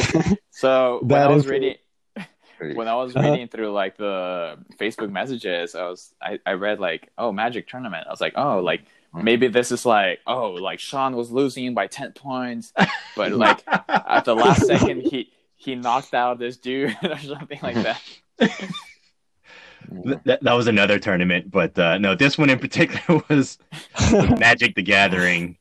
Um, Got it. yeah, my bad. I got a little hooked on that, so I wasn't going to practice as much, which is which I'm not happy about. But I remember I went. Uh, I missed one practice, and I went to the next one, and then I remember Mike was talking, and he's like, "Where were you?" And you know, I was like, uh, "I went to a magic tournament." And then he yelled at me like like Oh. Marine drill sergeant, like all the way. I mean, no, it wasn't proud that bad. It was I'm not proud of that. it wasn't that bad. I mean, it was it wasn't too bad. It was just Yeah. like I know we were trying to get serious and stuff, so it was it was good. So I it's all good. Aw, But it wasn't too bad. I, I didn't take it like in a bad way, but yeah, I just remember that it was just a, a strong memory. yeah. So yeah, it was it was good. Um, So, is- do you have any other like weird hobbies you picked up through like I guess college or even after? Um, not uh, you play te- Get back you play into tennis weights. though, don't you? Oh, yeah, sorry. tennis. hmm Um, Yeah, tennis and um, just uh, I don't know, like just going out. Just going out is a big thing, I guess. But try to I go mean, you, and you still karaoke. keep in pretty good shape now, don't you? yeah, yeah. I try to. I I, I do weights. Yeah. to keep up with weights. My cardio sucks, but weights are. You can't, you can't, you can't lose those gains. You know. you got to make yeah. yeah, that's right. And that's that's one thing I remember Pull-ups, from. man. Oh yeah, how are your Mike, pull-ups you can do along? some pull-ups. Nah, I probably know. not as many Mike's as you. pull-ups Really? But- no way, man. You could do like infinite pull-ups. I remember. you know, you know, all I'm hearing right now is uh, we should have like s- after the pandemic's over, we should have uh, what's it called, the trend. the Iron Tran. Tre- I don't know. Trend. There you go. yeah. we should we should call all the alumni and we should make a huge like huge iron. I keep losing it. Iron Uh, Iron Tran. Iron Tran. Yeah. yeah. The Iron we'll, Tran. I'll I'll get a huge trophy and like I don't know, we'll make it a big deal. Championship belt. yes, Yeah, yeah, yeah. champion of the universe kind of deal. Oh my gosh. I'm down. I'm down. I, that would give me motivation to train hard. Train I harder. see Sean like already doing push-ups and I pull-ups know. tomorrow, just getting ready for this. I'm I'm gonna hurt myself, y'all. like when like earlier when Jesus was talking about, yeah, if you're 36, there are just some things you shouldn't be doing. Yeah, I totally feel that. Jesus, I'm 38 right now. I should not be competing with all these young bucks. Like, I'm gonna hurt myself. Uh, Oh man, it's But, all uh, good. I, mean, I I remember talking to you two years ago, and one of the conversations we had was, you know, um, the transition from college to like grown up adult life and trying to make time to exercise and work out because that's a big thing. Like after college and you find yeah. a job, especially like as an accountant, you're sitting you're sitting down eight hours a day almost. Mm-hmm. How do you how do you adapt to that? And one thing I, I've always been afraid of is I look around at people my age who work in an office. I see a lot of people quickly lose their health. And mm-hmm. that was that was like my biggest fear. And you, my friend, have found a way to avoid that and work like to not fall into that trap. what's no, I mean that's that's my fear too. I just don't want to end up like you know. I mean, it just just to be healthy. I just want to be healthy, but you know, Yeah. weights luckily is kind of enjoyable for me. So it, it- you have to enjoy what you're doing. I think whether it's weights or cardio or sports or something. So I think doing that just helps. So I just try to squeeze in whenever I have some time. Like uh, after work, I'll just go straight to the gym, and then then I'll come home after that. So I just try to work it into my schedule. Like you got to make time, right? Yeah. Mhm. I, I think Yeah. that's key. You got you got to make the time. It's just not going to find you. You got to make it. Yeah, exactly. But you have to be motivated to do it. So you have to find something that you really enjoy or really want to get to. So uh, luckily, it's it's working out. So and I, I feel good. You know, like I just feel like sitting down all day, like you said, it's it's really bad for you. So It is. I got to keep up with it. It's Yeah. uh, it's so scary just sitting down eight hours a day. Like, I don't think we're meant to do that as human beings. Yeah, agreed. Not at all. Um, but yeah, I guess you're right. And like, part of the challenge now at this age is you got to find those goals and you have to define them, and then you you've really got to go after them. And like for me, I don't know what my goals are anymore. You know, I'm not. I know Joe's always trying to, you know, trick me back into com- competition again. I'm like, I don't know if I can compete anymore. But then he goes and he competes at the US Open at age 34, 35. It's like, dang it, come on, man. and he's cocky what a about it. badass. And he is cocky He's about such it, a yes. nah, he's uh, he's far from cocky. But uh, yeah, I, I don't know what kind of goals to find for myself at 38, you know. That's a very good point because uh, uh, I remember when I was no longer in the team. And of course, you know, time had passed, and I was still living in Dallas. I told Joe that I just quit, Yeah. and uh, it was right after the last tournament that I was at, and I was knocked out by a spin hook. Oof. And uh, I, I was not really worried or anything. I was not bombed. I was like, oh my god! When I saw the tape, yeah, I, I floated the kick. You never float the kick. I floated the cut kick. It was a kick recognition, and I Yeah. floated it, and I just You have to got say that again for the future generations Yep, because we keep we keep telling them and then they don't they don't believe it. Oh, I can send you the pictures of my big, big, big cheek Oh, uh, when I was Oh. conscious again. So, like, yeah, you see, you don't float the kick. But anyway, so I said, okay, well, you know, dust off, you know, start again, go to the next competition. So I was training at, like, told you, a GT sport, and I was training with this guy, the only, the only adult that I could fight with. He was 17, I believe oh, and we were we were fair. sparring. Yeah, and but I was still feeling good. You know, I was I was I was in Texas Taekwondo, man. I could do whatever. Yep, yep. So anyway, we're we're fighting, and I, one of those times that you're distracted, right? Like you're not there, and just he's he just boom puts a roundhouse on you know on my chest, and he goes like, Oh, and he celebrates it. Yeah, he starts celebrating at that point, and I look at him. I really looked at him, and I was like, "He's 17, and there's no way." I, I knew that it was a, it was all in a fraction of a second. Yeah. I cannot feel like that again. I just can't. I don't have anything to prove to myself. I don't have anything to prove. I don't know why I'm fighting for. You know, why am I fighting? yeah. and that was the last time I came. That was the last time I trained. I never Mm. came back, and there were no regrets. I never looked back to it. But what you're saying, what are your goals? I stopped training. I stopped working out. I stopped everything because there was nothing. There was not a utopia of Yeah. what do you want. So, and that was the last. You know, by the way, the biggest mistake I did because now I've been without training for the. I didn't train for ten years. One more time, you know, this ten years lapses and I started again. And right now, I'm pretty much trying to build up stamina. You know, start from scratch again.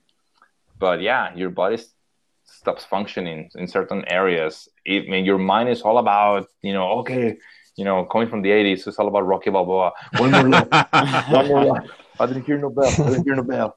And your, you know, my knees tell me you're gonna sit your ass down right now. yeah. And it's not because you're lazy. You no, your body, the hardware tells you you cannot keep running. Yeah. Sit down. So that's something that I didn't see coming. Uh, and you're right, Mike. You know, you you deteriorate. So Yeah. I guess in terms of finding goals, uh, for, So- for me, I, I, for me, it's professional goals, and Yeah.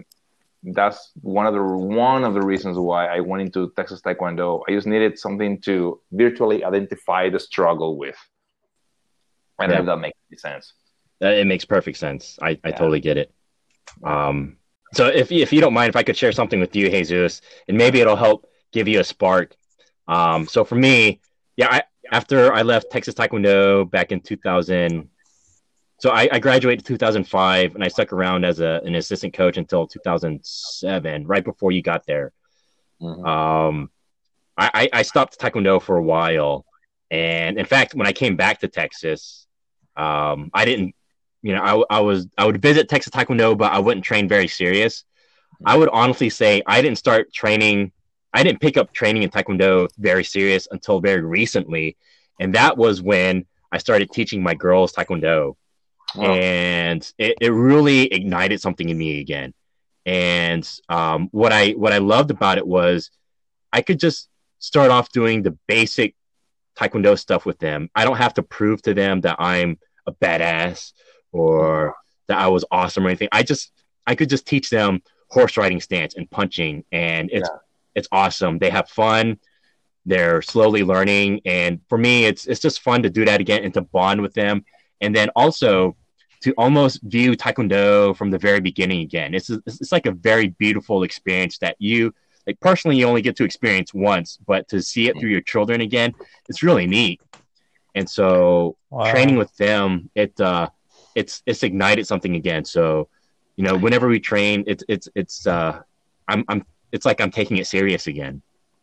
You know, that's it, that's an interesting point, and I guess uh, here what I'm gonna say maybe it will bring more Sean into the conversation, and also Hector in, terms of, in, in terms of you know how he thinks about Taekwondo. Because for me, and coming from the type of environment in which I grew up, which it was not, I, it's not, it's not like I struggled or anything. It was middle class, you know, Mexican society, mm-hmm. but still there was some insecurities. It was out of insecurity that I joined Taekwondo, really. Yeah. And yeah. Uh, in Mexico, something that I don't know, it was in my DNA because of where I was.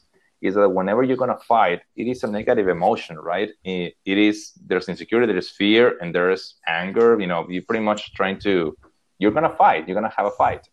Yes. And yes. something that in after well, 30 something years of being alive in Sarasota, when I was with this, uh, uh, within my master, master, another master Lee, Korean, I remember that you know, you know, the, the whole thing was about happiness, happiness. You know, when you're jogging, you're like, come on, smile. Just force yourself to smile. You're fighting. Try to fight happy. And I never, that never made sense to me. Really, fighting happy.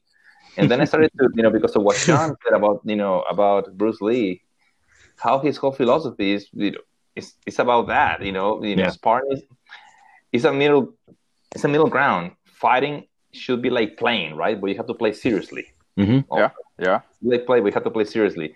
But that that was really really hard. And I'm saying this because at some point I was uh, talking to Joe when I was still in Dallas, and uh, I don't know he was he was sharing some I don't remember what it was, but it was about training with the team. It was about millennials and you know the, the problems that I was having teaching millennials because uh, in ah. college because there is a completely different mentality you know and maybe it's because i was in dallas that and especially where in dallas i was that if if you're working you're struggling you're doing something wrong or just certain people struggle other people shouldn't struggle it, it was it was that mentality i mean anyone who has lived in dallas understands that type of you know social differentiation and it was really hard for me. And uh, I talked to Joe. Well, you know, what's how are things at UT Austin? Because it's getting gentrified, that's for sure. Yeah. There's a different type of student that is going to UT that is very different from my time. And um, I don't know the whole idea of struggling. You know, struggle doesn't mean suffering. It means you know pretty much putting yourself through a process. And he told me, well, you know, there's a way of accomplishing the same type of goals, but with a different mentality. Um, and that's something that I'm trying to change. I have been trying to change with the team. Mm. Uh, he, didn't, he didn't elaborate on it, but it made me think because when we got here and my daughter said, I want to do Taekwondo, um, I knew that I didn't, didn't want to imbue her with my experience because my experience was yes. like, come on, give me 20, come on, come on, yeah. push yourself, push yourself, push yourself. And she's not that type of person. Yeah. But I said, maybe she can learn the same goals about self-assertion, you know, uh, discipline, but without the insecurity or fear aspect attached to it that I had to really work myself through to pretty much look at it from a different from a different point of view. Uh, yeah. Something that really captured me was something that Mike Tyson in the documentary Tyson said, and you know, knowing the past of Mike Tyson, I don't know if you guys know, you know, his past. You know, I'm, I'm a big Mike Tyson fan, and I know Hector is too. And I, yeah, maybe going in the streets, going to jail, juvenile. I think he was like, you know, I don't know, maybe a teenager. To hear that guy say, you know, there's nothing more devastating, more effective than a ha- than a ha- than a happy fighter. I was like, what? if I thought there was, if I thought there was someone like full of anger, really to demolish someone, it was that guy. Yeah. to, hear him, to hear him use the H word in relation to fighting I said, okay, I'm missing something. Yeah. I, I, thought I thought Bruce Lee was all like, yeah, man, you're being all mastery and stuff. Yeah. But to hear this guy, you know, okay, I, I gotta learn something. Uh, so yeah, when you say about training your daughter or you know, I, I completely get that. I was trying to see how maybe maybe not Mira because Mira is not into martial arts and to tell you the truth, the school that she was at right here, mm-hmm. it was all about you know, we're gonna, or you're gonna do one push up, only one push up. Here is your big trophy, like you know. Um, yeah, it, it, it's a different type of you know atmosphere, and yeah, yeah. So yeah, I don't know, but so yeah. Let me let me let me share this with you, and Sean. I hope you're taking notes on this because. oh yeah. Uh, yeah. Um, so when I first started teaching my girls taekwondo, um, like I, I I would fall into what came natural as me as a teacher as and as as an instructor. It was it was like old it was like old Marine Mike. You know, I would yeah. I was very demanding. I was like, okay, we're gonna run now. All right, nobody complain. Okay, now we're gonna do ten kicks. No, you're not doing it right. You got to do it like this. And I found myself always acting that way because that was natural for me. Like that's how I learned Taekwondo. That's how my dad was with me. That's how it mm-hmm. was in the military. That's all I knew. And then I would pause and I would look at the face of mm-hmm. my daughters and I could just tell they weren't enjoying it. Like whenever like the next day came and it was time to do Taekwondo, they would always like whine and complain, but they had reason to. Like it wasn't enjoyable for them. And it mm-hmm. was really hard because it was hard to separate the Taekwondo instructor and a dad. And so I started evolving and I made it a point to to step away from that type of role. And when I would teach Taekwondo, I made sure to like be funny and have jokes with my girls and make mm-hmm. sure that they were laughing and having fun. And you know, I didn't take it serious all the time. Like if they wanted to laugh in the middle of class, it was fine because you know I'm not paying for classes. It's it's just Mhm. us. It's just us spending time. And that was the biggest thing. I had to remind myself that the number one goal that I wanted to take away from teaching my girls Taekwondo wasn't for them to get a black belt, but it's for me to spend time with them, quality time. Mm. Yeah. And Oh, that's good. the more Yeah. that I remembered that, the more it became enjoyable. Um, and they would look forward to Taekwondo. And I, I would make sure to like talk to them and like make sure to like like really work on us opening up feelings and stuff like and I know it sounds really hippie like, but it has transformed the way that we train in Taekwondo when that became the number one goal. And um I think the best thing to come out of for me, the best thing to come out of this whole COVID 19 and Mhm. doing Taekwondo with my girls is the fact that I actually get to spend time with my daughters that I usually wouldn't have. And we're, we're sharing something that I love a lot. And they recognize that daddy loves Taekwondo a lot. So now they love it too. And I, I, I couldn't, I couldn't recreate that anywhere else. So that, Yeah, that that was the best. yeah. Yeah. That's cool. That was really cool. So, yeah. I like Joel Sergeant Mike though, just for the record. I like him. I think both are um, good. I like the like fun, you know, understanding Mike, and then there's the drill Sergeant Mike. You just gotta know your audience. I guess. so y'all you're y'all are gonna laugh at me at this one. So do you know what my nickname is now with Texas Taekwondo? no. I- I am uh. considered the Taekwondo daddy. What?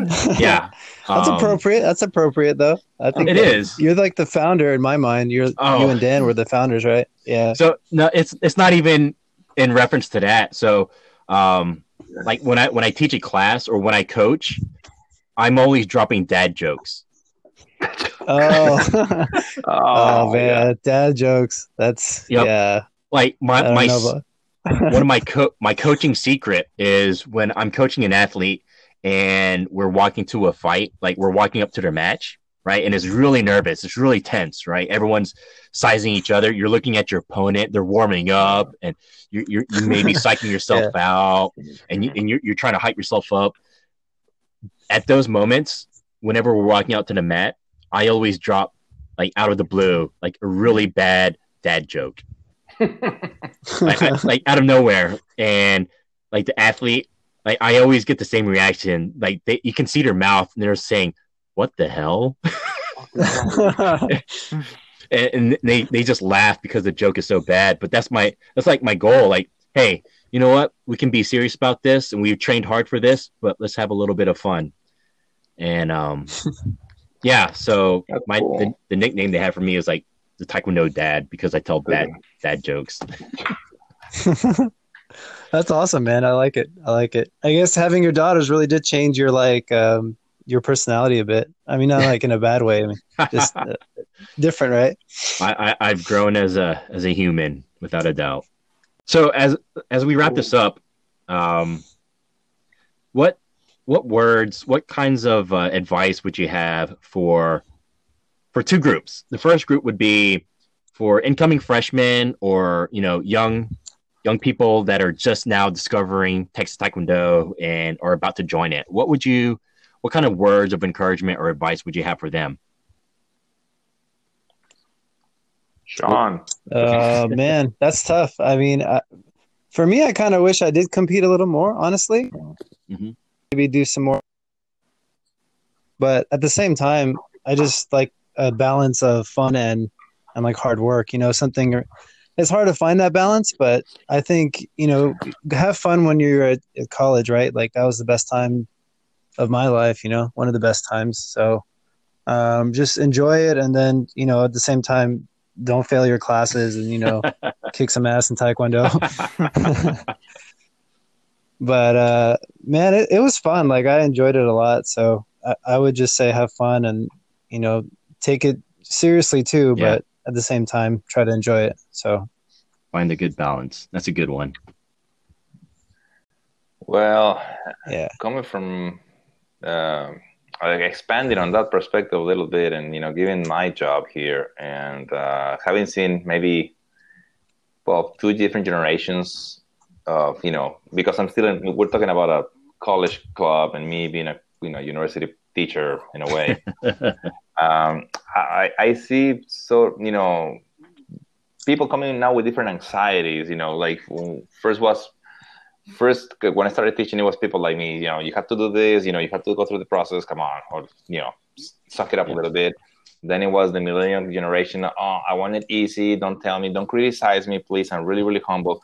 And now we have this generation that they realize that everything is falling apart and they don't know what's happening. And somebody they want someone to explain to them what is going on. Right. Especially when they come from working class families, um, they realize that now if they work jobs and they have student loans, they still are not having ends meet. And I'm not saying that things are not harder in other places or in other countries. Of course, they might be even harder. But what I'm saying is that for the first time, this generation are realizing that they cannot afford just to be fragile. And mm there is a whole structure that I'm seeing. I'm sorry, this sounds a little bit political, but even the university has become a business. Universities yeah. have become, you know, money-making businesses.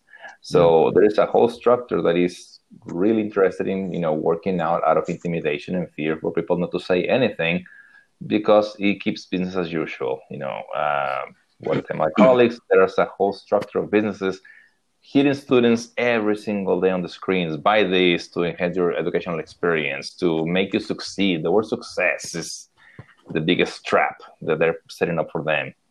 So what i have told them you know you cannot be afraid to speak. You have to work through your fears. And that's something that i resonated it resonates now more with the story of one girl that was part of the team. I forgot her name to tell you the truth but she was one of the first ones to email uh, Joe saying, you know, how much the team changed her, how much confidence he gave her to go into interviews and, you know, shake hands, you know, eye contact, all that good stuff, and being able to land a good position. You know, it, it helped her personality. So, yeah. I guess, you know, it's not a word of advice. I guess it's something that I see that is seemingly in dear need among this generation right now the the the whole thing of not being afraid to you know to be afraid you know don't be afraid of fear. You have to do it. And remember that when you're fighting is the most intimate experience that you can have. You will never know someone until you fight them because there's no way to run there's no way to hide. It's right there in front of you and pretty much you're naked. It's you against someone else toe to toe. And it helps you because you realize that what you're scared is not the other guy or the other girl. You know, you're scared of yourself. You know, what you can or maybe are not willing to do or you think you cannot do. You're fighting yourself. Uh, I guess I'm using Bruce Lee here. You know, very deconstructive philosophy. you know, to, you know. Man, that was so deep. That's yeah, awesome. Yeah. I like the yeah. way you said that. Yeah, you enter the dragon, right? You know, face no opponent because the word "I" does not exist. And oh my gosh! If you think about it, you know, it is true to face no opponent. The word "I" does not exist. When they yeah. expand, you contract. When they contract, you expand. So, and that's something that people right now I can take from there, you know, pretty much work out their insecurities and apply it into the public sphere when there's a need for people to speak up and not be intimidated. You're gonna fight, you're gonna get around, that's part of the team, but we need people to be more involved. It's very easy to go and be an activist on Facebook, but you have to be actually committed. And I think that's one of the biggest things that the team, uh, you, you know, Texas Taekwondo really showed me that it's, you know, achievable. Yeah. Sort of, you know, social practice of sorts. Um, I have a follow up question. So, how would you compare your definition of success as you graduated college versus where you're at right now? Well, you know, um, I guess success for different people is different. You know, I guess I, I, when I was trying to use the, when I use the word, I was trying to use it in the sense of what the university tries to sell you, right? Correct. Small, small goals yeah. that are achievable, so you feel accomplished, right? Mm-hmm. Even though there might be no growth, you're pretty much capitalizing, you're accumulating. Yeah. You're, mm-hmm. you're banking. It's a way of banking. To me, success is the progressive realization of something that you consider to be worthy and it might take you five years it might take you one year it might take you 10 but you think it's worth it worth it is sticking to it and do something every single day that feels that makes you feel that you're moving towards that particular goal. That to me is success. It's a process. It's never a, like i tell my colleagues you know you want to see this as, a, as a, an accomplished goal. It's not a goal. It's an mm-hmm. it's a task. You have to go for it. It's a never ending task. Because people now wow we want diversity you know. We want this. Like dude diversity starts with your with your face and your and your mind mm-hmm. you have to realize that you have blind spots and you have to work on them every single day you're not gonna you cannot undo 20 years or 30 years of self constitution just like that yeah mm-hmm. so success for me personally the the definition that i use is a progressive working towards something every single day Gotcha. What about you, Sean? Um, yeah, I mean, success is just uh, it's different for everybody. Like like Jesus said, and uh, for me, it's just you know, uh, it's growth, right? Like mm-hmm. it's exactly what you said. It's basically growth. Like mm-hmm. I don't ever feel like I'm completely done with something. I feel like there's always something to improve on. Mm-hmm. I, and I mean, in in college, you know, at UT, I guess it was just success was like you know getting a job or something like that but now it's just so much more it's just like development and becoming a better person and you know just making the world a better place in a way you know just giving mm-hmm. giving more than receiving so mm-hmm. um i mean it's just a matter of advancing i guess so the reason the reason i ask this is i'm, I'm currently applying to jobs and i i like browse through these jobs daily and i keep thinking like what is going to give me fulfillment? You know like what is going to make me Ooh. feel accomplished like proud of myself? And i see so many job descriptions and i honestly don't know. Like i'm i feel lost you know? It's like at this point i feel like i don't have the luxury to like be like picky on the, the jobs i apply to. Um i'm just kind of shooting my shots everywhere. And see like kind of where i land but i'm I'm afraid in the sense like, what if I land in a job that you know, like, it kind of sucks, you know? And did did you guys ever experience that? Like, and, yeah, like, I, I, don't did. I don't know. I, I mean, Sean, it's good to hear from Sean because you come from, you're in a completely different field altogether than mine. Yeah. Mm-hmm.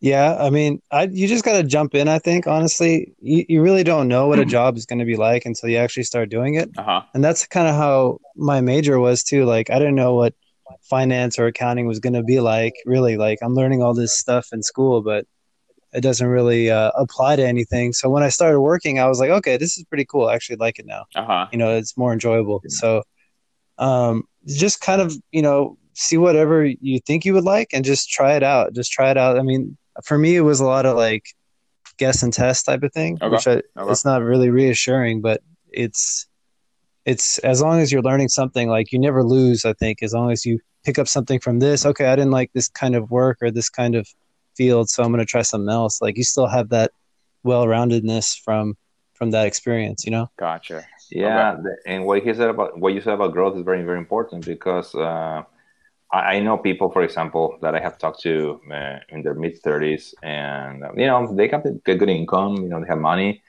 but it's funny. I was talking to someone and said, yeah, my wife, you know, she um, she looked at this guy that was appraising her house and she's like, I could do that. and then she was, you know, she was looking at, you know, this business for painting houses. I could start one of those too. Like, dude, she's 34. She doesn't know what she wants. What the hell? Mm-hmm. But and I'm saying that because you know, even though you can find a job that is going to provide very well for you, um, I don't know. In my personal case, very personal, and like Sean said, every single case is different. Mm-hmm. That didn't work. Actually, you know, I was I had a very good job in Dallas. I was teaching at a nice university. I was getting well paid, mm-hmm. and I was miserable because I, you know, did not, I did not enjoy that at all. You know, that's yeah. that's that's kind of like where I'm at. Is it like I describe it? Is it worth it? To kind of like sell my soul and just go for like whatever highest paying job I can find, versus kind of finding purpose and like this this is where like what I'm at right now. Kind of feel like of lost. And with this whole COVID, like I even feel like even more hopeless because I just you know wherever I get, I feel like it's whatever I land. I don't know. I didn't even know. Now, dude, I, I wouldn't. I, I wouldn't. Uh, just first of all, try to shift your mind. Uh, that's the first thing. Second thing, if I, in, in my experience, is in any way valuable, I will tell you this. You know, I, am teaching in a corporate system. The university is a corporation, right? Mm-hmm. And for the longest for the longest time, I was oh my god, I gotta get tenure because if I don't get tenure, what's gonna happen to me? I, you know, is the the anxiety of fitting in in a corporate mold you uh-huh. have to write a book that looks in a specific way. You have to do a profile with classes that are in a particular sort of way that you serve in college. Mm-hmm. Well, none of that is what I really wanted to do, really. So mm-hmm. in the end, I wasn't. They denied me tenure. Um, I was. I published my book with a very good publisher, but I was not really proud of it because it's not what I really wanted to do. I mean, the, the subject. So I said, you know what? Screw it. I'm at the bottom again so I have nothing to lose. I have all this experience. I'm gonna do what I really want to do. And I remember again talking to Joe. uh, you know, uh, a while ago, he said, you know, follow your juice. It's all about your juice. Mm-hmm. I mean, mm-hmm. look at that guy. He's, uh, you know, he had a, a good job. He was making good money in Dallas. Yeah. He said, I'm gonna close Victory Sports and I'm gonna go back to Texas. I'm gonna, I'm gonna teach. I'm gonna be with the team. Mm-hmm. And the guy is very, very happy. It is his juice. He realized his dream finally. Yeah. You know, and the guy has accomplished a lot. So in, in my personal case, I have great colleagues. I'm writing about what I want. I really don't care about fitting in any niche. And I'm pretty much talking to professors, you know, in comparative literature, uh, history, Latin American studies. I don't want to be in music anymore. It's too constrictive. It's just a, it's about dead white people uh, from the from the 19th century. So yeah. I don't relate. I don't relate to that. It's not because it's bad. It's because it's you know there's a part of you that you bring from where you came from. Yeah. That you're yeah. not, you're never gonna be able to turn it off ever. It's not gonna be. It's, it's not a switch. Yeah. So just if you can find something to keep you motivated to do what you want to do, like Sean says, even if you have to negotiate where you are for mm-hmm. the moment, because you have to eat, right? Just keep that. And the thing is that the juice, what is your juice? You have to keep the juice going. That's the only thing that's gonna make you happy and willing to get up in the morning and do something that nobody's gonna notice it. Actually, nobody's gonna really, really care. Mm-hmm. But to me, that's where the magic really, really starts. I guess that's why I was really into Rocky Balboa. you know that scene when you know he's you know waking up at four in the morning. You know, oh, nobody, yeah. gave, nobody gave a damn, and he was just going for a jog. You know, pretty much he was alone with his dream, and nobody ever noticed. Mm-hmm. And everything starts from there. You start completely alone, but as long as you're completely convinced that that's where you want to go, that's it and I get like Joe, you know, for him, you know, I, I really resonated with him because for me, what I wanted to do with my life when I came to the States, I never had this doubt of, oh my God, what is going to be my major in college? Uh, what am I going to study? Oh, all of these things that I could be. I don't know. You know, I knew what I wanted. It was it was a thunderbolt, and I wanted to do that. Mm-hmm. But I gotta say that back then, UT Austin was a completely different place. It allowed me to have the college experience that I think people should be having it's a way of exploring who you are, finding part of yourself, and maybe shifting a little bit in that process. That is academic, also, I gotta say, but yeah. it, it, had that flexibility, and now it's, it's different. But Anyway, I'm sorry if I talk too much. no, no, these are these are like definitely good advice for sure. Jesus, Sean, I want to thank you from the bottom of my of my heart from for you know joining us on this podcast. I know y'all are really busy. Um, Jesus, I know you've got a family. Sean, I know you. We took you away from your wife for more than two hours now. no worries. um, but no worries, man. Thank you for having us. Yeah, it was fun, man. It was great catching up.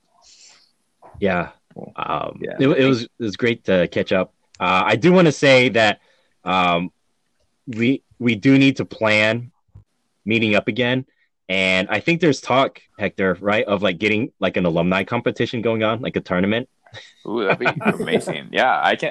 I mean, the Iron Tran. Yeah, yeah, yeah. we we could have that too. Like, um, yeah, Sean, Jesus, you need to try out this new electronic scoring. It's so fun. it's off on your feet. Oh, yeah. Like, um, oh yeah. But yeah, the next when all this uh, COVID stuff, when we when we finally get through it, you know, we, we need to have an alumni thing, and love to see y'all. Um, yeah. And uh, Jesus, I know every now and then, I think there might be a tournament in Connecticut that we could go to. So we'll be sure to drop you a line when we're there.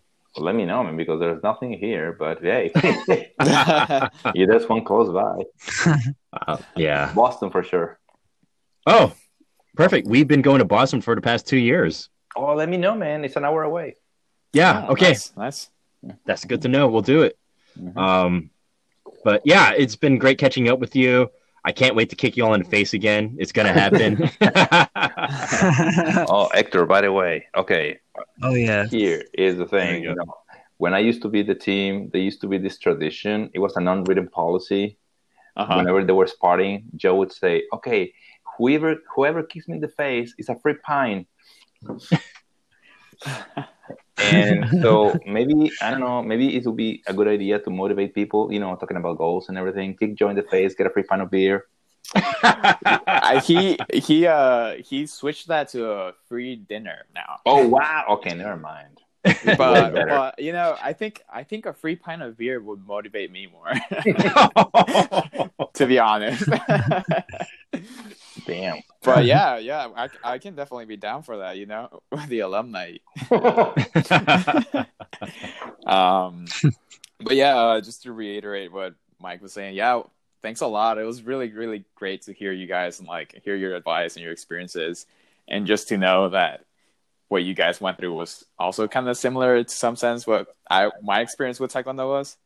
Um, but yeah, thank you. It was really nice hearing y'all's stories. Well, thank you guys for giving this space. It's yeah, really good. It creates a history away in a way. Yeah, Correct. absolutely. Yeah. Yeah. yeah, nice talking to you guys. Nice, nice meeting you, Hector. And uh, I'm glad everything's going well. I mean, Texas Taekwondo is like a big name now. It's pretty badass. Yeah. Oh yeah, and uh, yeah, y'all definitely contributed to that without a doubt. yeah. All right, fellas. Uh, thanks. All right. All right. We'll so, stay classy. Stay classy. Stay classy. Yeah. See you later. Take care. Stay safe in Texas. Yeah. Thanks. Okay. Yeah. Yeah. We'll do. All right. Good night, everybody. Yep. Good night, everybody. Good night. Good night. Good night.